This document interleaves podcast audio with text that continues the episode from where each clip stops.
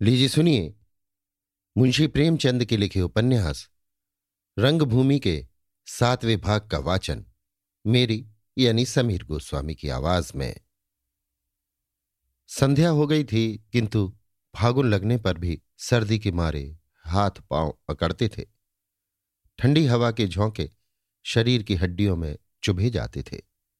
जाड़ा इंद्र की मदद पाकर फिर अपनी बिखरी हुई शक्तियों का संचय कर रहा था। और प्राणपण से समय चक्र को पलट देना चाहता था। बादल भी थे, बूंदें भी थीं, ठंडी हवा भी थी, कोहरा भी था। इतनी विभिन्न शक्तियों के मुकाबले में ऋतुराज की एक न चलती थी। लोग लिहाफ में यो मुँह छिपाए हुए थे, जैसे चूहे बिलों में से झांकते हैं। दुकानदार अंगीठियों के सामने बैठे हाथ सेकते थे। पैसों के सौदे नहीं मुरवत के सौदे बेचते थे। राह चलते लोग अलाव पर यों गिरते थे, मानो दीपक पर पतंग गिरते हों। बड़े घरों की स्त्रियाँ मनाती थीं। मिश्राइन न आए तो आज भोजन बनाए। चूल्हे के सामने बैठने का अवसर मिले। चाय की दुकानों पर जमघट रहता था। ठाकुर दीन के पान छबड़ी में पड़े सड़ रहे थे। पर उसकी हिम्मत न पड़ती थी कि उन्हें फेरे।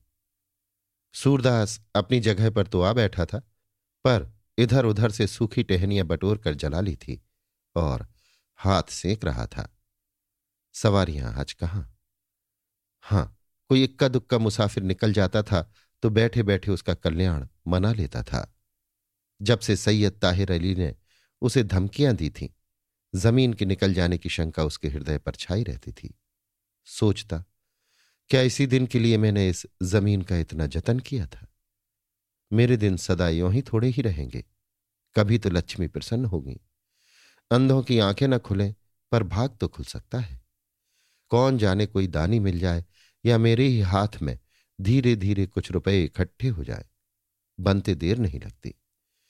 यही अभिलाषा थी कि यहीं एक कुआँ और एक छोटा सा मंदिर बनवा लेता। मरने के पीछे अपनी कुछ निशानी रहती। नहीं तो कौन जानेगा कि अंधा कौन था। पिसनहारी ने कुआँ खुदवाया था। आज तक उसका नाम चला जाता है। झक्कड़ साई ने बावली बनवाई थी। आज तक झक्कड़ की बावली मशहूर है। ज़मीन निकल गई तो नाम डूब जाएगा। कुछ रुपए मिले भी तो किस काम के? नायक राम उसे ढांढस देता रहता था। तुम कुछ चिंता मत करो। कौन माँ का बेटा है जो मेरे रहते तुम्हारी ज़मीन निकाल ले? लहू की नदी बहा दूँगा। उस किनटे की क्या मजाल? गोदाम में आग लगा दूँगा। इधर का रास्ता छुड़ा दूँगा। वो है किस गुमान में?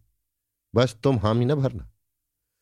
किंतु इन शब्दों से जो तस्कीन होती थी, वो भैरों और जगधार की ईर्ष्यापूर्ण वितंडाओं से मिट जाती थी और वो एक लंबी सांस खींच कर रह जाता था।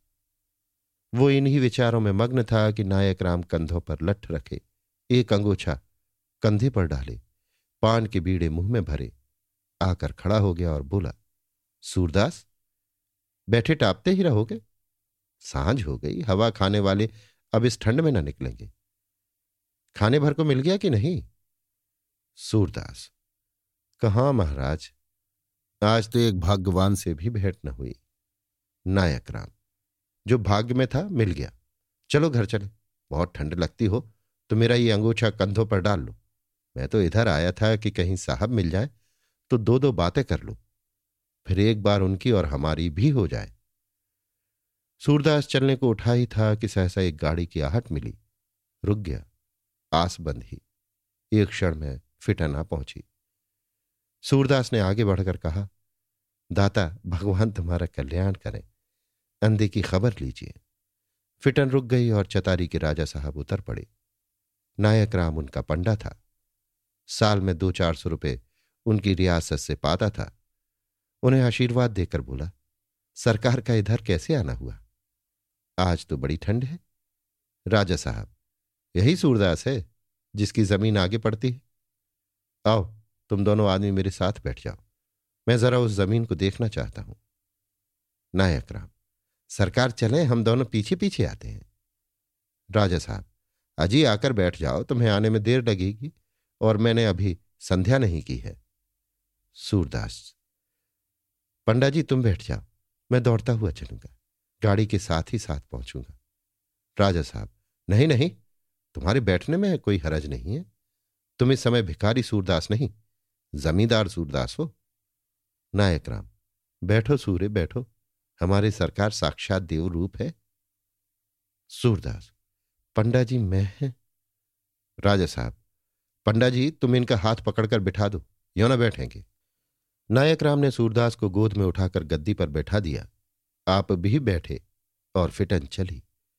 सूरदास को अपने जीवन में फिटन पर बैठने का यह पहला ही अवसर था। ऐसा जान पड़ता था कि मैं उड़ा जा रहा हूँ।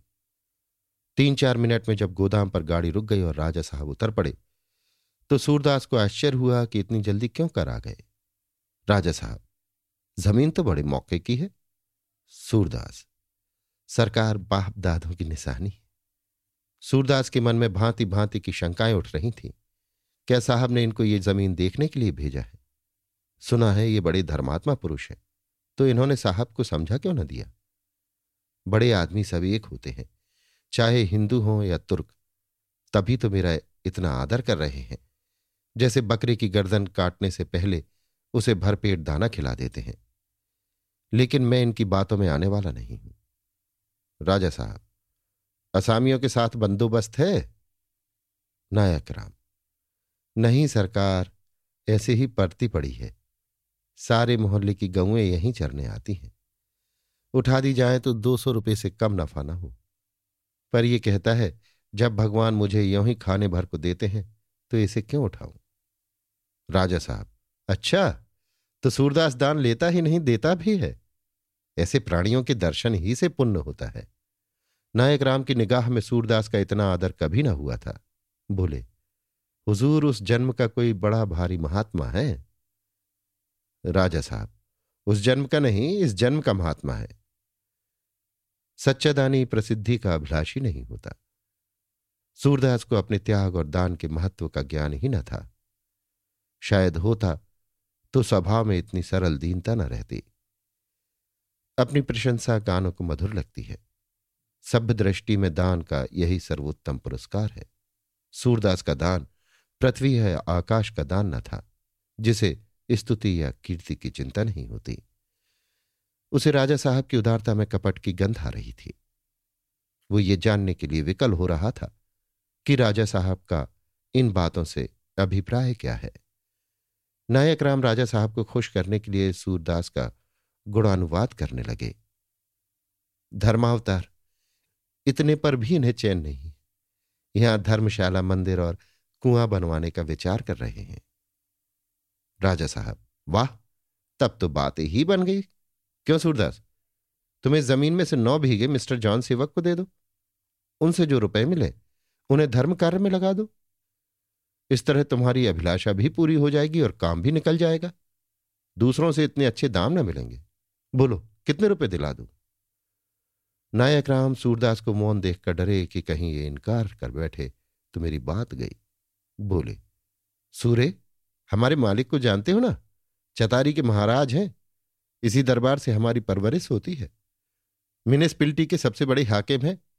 आपके हुक्म के बिना कोई अपने द्वार पर खूंटा भी नहीं गाड़ सकता। चाहे तो सब इक्के वालों को पकड़वा ले। सारे शहर का पानी बंद कर दे।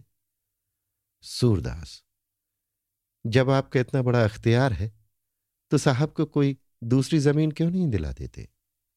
राजा साहब। ऐसे अच्छे मौके पर शहर में दूसरी ज़मीन मिलनी मुश्किल है, लेकिन तुम्हें इसके देने में क्या आपत्ति है? इस तरह न जाने कितने दिनों में तुम्हारी मनोकामनाएँ पूरी होंगी। ये तो बहुत अच्छा अवसर हाथ आया। रुपए लेकर धर्म कर्म में लगा दो। सूरदास, महाराज, मैं खुशी से ज़मीन न बेचूँगा। नायक राम, सूर्य कुछ भंग तो नहीं खा गए। कुछ ख्याल है किससे बातें कर रहे हो?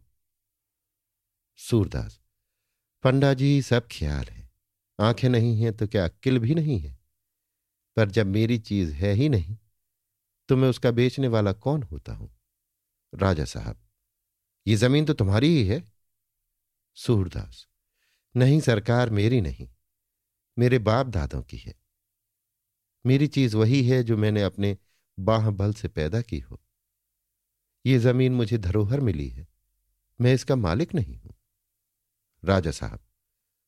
सूरदास, तुम्हारी ये बात मेरे मन में बैठ गई। अगर और जमींदारों के दिल में ऐसे ही भाव होते तो आज सैकड़ों घर यूँ तबाह न होते। केवल भोग विलास के लिए लोग बड़ी बड़ी रियासतें बर्बाद कर देते हैं। पंडा जी मैंने सभा में यही प्रस्ताव पेश किया है कि जमींदारों को अपनी जायदाद बेचने का अधिकार न रहे। लेकिन जो जायदाद धर्म कार्य के लिए बेची जाए, उसे मैं बेचना नहीं कहता। सूरदास धर्म अवतार मेरा तो इस ज़मीन के साथ इतना ही नाता है कि जब तक जीऊं इसकी रक्षा करूँ और मरूं तो इसे ज्यों की त्यों छोड़ जाऊँ। राजा साहब, लेकिन ये तो सोचो कि तुम अपनी ज़मीन का एक भाग केवल इसलिए दूसरे को दे रहे हो कि मंदिर बनवाने के लिए रुपए मिल जाए। नायक राम, बोलो सूर्य, महाराज की इस बात का क्या जवाब देते हो? सूरदास मैं सरकार की बातों का जवाब देने जोग हूँ कि जवाब दूँ? लेकिन इतना तो सरकार जानते ही है कि लोग उंगली पकड़ते पकड़ते पहुँचा पकड़ लेते हैं। साहब पहले तो न बोलेंगे, फिर धीरे धीरे हाथा बना लेंगे। कोई मंदिर में जाने ना पाएगा। उनसे कौन रोज रोज लड़ाई लड़ेगा? नायक राम दिन बंधु सूरदास ने यह बात पक्की कही। बड़े आदमियों से कौन लड़ता फिरेगा? राजा साहब। साहब क्या करेंगे? क्या तुम्हारा मंदिर खोद कर फेंक देंगे? बोलो सूर्य, अब क्या कहते हो? सूरदास, सरकार गरीब की घरवाली गाँव भर की भावज होती है। साहब, क्रस्तान है। धर्मशाले में तमाकू का गोदाम बनाएँगे। मंदिर में उनके मजूर सोएँगे। कुएँ पर उनके मजूरों का अड्डा होगा। बहु बेटियाँ पानी भरने न जा सकेंगी। साहब ना करेंगे, साहब के लड़के करेंगे। मेरे बाप दादों का नाम डूब जाएगा। सरकार मुझे इस दलदल में न फंसाइए। नायक राम, धर्मावतार, सूरदास की बात मेरे मन में भी बैठती है। थोड़े दिनों में मंदिर, धर्मशाला, कुआँ, सब साहब का हो जाएगा। इसमें संदेह नहीं। राजा साहब अच्छा ये भी माना, लेकिन जरा ये भी तो सोचो कि इस कारखाने से लोगों को क्या फ़ायदा होगा? हज़ारों मजदूर, मिस्त्री, बाबू, मुंशी, लोहार, बढ़ई आकर आबाद हो जाएँगे। एक अच्छी बस्ती हो जाएगी। बनियों की नई नई दुकानें खुल जाएँगी। आसपास के किसानों को अपनी शाक भाजी लेकर शहर न जाना पड़ेगा। यहीं खरे दाम मिल जाएँगे। कुंजड़े, खटीक, ग्वाले, धोबी, दर्जी, सभी को लाभ होगा। क्या तुम इस पुण्य के भागी न बनोगे? नायक राम अब बोलो सूर्य। अब तो कुछ नहीं कहना है। हमारी सरकार की भलमनसी है कि तुमसे इतनी दलील कर रहे हैं। दूसरा हाकिम होता तो एक हुक्मनामे में सारी ज़मीन तुम्हारे हाथ से निकल जाती। सूरदास, भैया इसीलिए ना लोग चाहते हैं कि हाकिम धर्मात्मा हो। नहीं तो क्या देखते नहीं कि हाकिम लोग बिना डाम, फूल, सुअर के बात नहीं करते? उनके सामने खड़े होने का तो हियाव ही नहीं होता। बातें कौन करे? इसीलिए तो मानते हैं कि हमारे राजों महाराजों का राज होता। जो हमारे दुख दर्द सुनते सरकार बहुत ठीक कहते हैं। मोहल्ले की रौनक ज़रूर बढ़ जाएगी। रोजगारी लोगों को फ़ायदा भी खूब होगा। लेकिन यहाँ जो रौनक बढ़ेगी, वहाँ ताड़ी शराब का भी तो प्रचार बढ़ जाएगा। कसाबियाँ भी तो आकर बस जाएँगी। परदेशी आदमी हमारी बहु बेटियों को घूरेंगे। कितना धर्म होगा। देहात के किसान अपना काम छोड़कर मजूरी के लालच से दौड़ेंगे। यहाँ बुरी बुरी बातें सीखेंगे और अपने बुरे आचरण अपने गाँव में फैलाएँगे। देहातों की लड़कियाँ बहुएँ मजूरी करने आएँगी और यहाँ पैसे के लोभ में अपना धर्म बिगाड़ेगी। यही रौनक शहरों में है, वही रौनक यहाँ हो जाएगी। भगवान न करे यहाँ वो रौनक हो। सरकार मुझे इस कुकर्म और अधर्म से बचाए ये सारा पाप मेरे सिर पड़ेगा।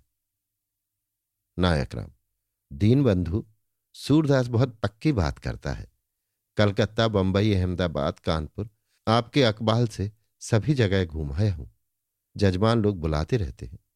जहाँ जहाँ कल कारखाने हैं, वहाँ यही हाल देखा है।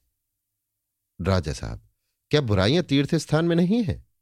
सूरदास, उनका सुधार भी तो बड़े आदमियों ही के हाथ में है।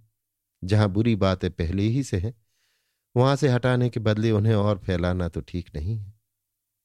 राजा साहब, ठीक कहते हो सूरदास, बहुत ठीक कहते हो। तुम जीते, मैं हार गया। जिस वक्त मैंने साहब से इस ज़मीन को तय करा देने का वादा किया था, ये बातें मेरी ध्यान में ना आई थी। अब तुम निश्चिंत हो जाओ। मैं साहब से कह दूँगा, सूरदास अपनी ज़मीन नहीं देता। नायक राम, देखो, सूरदास को किसी बात की तकलीफ़ ना होने पाए। अब मैं चलता हूँ। ये लो सूरदास, ये तुम्हारी इतनी दूर आने की मजूरी है। ये कहकर उन्होंने एक रुपया सूरदास के हाथ में रखा और चल दिए।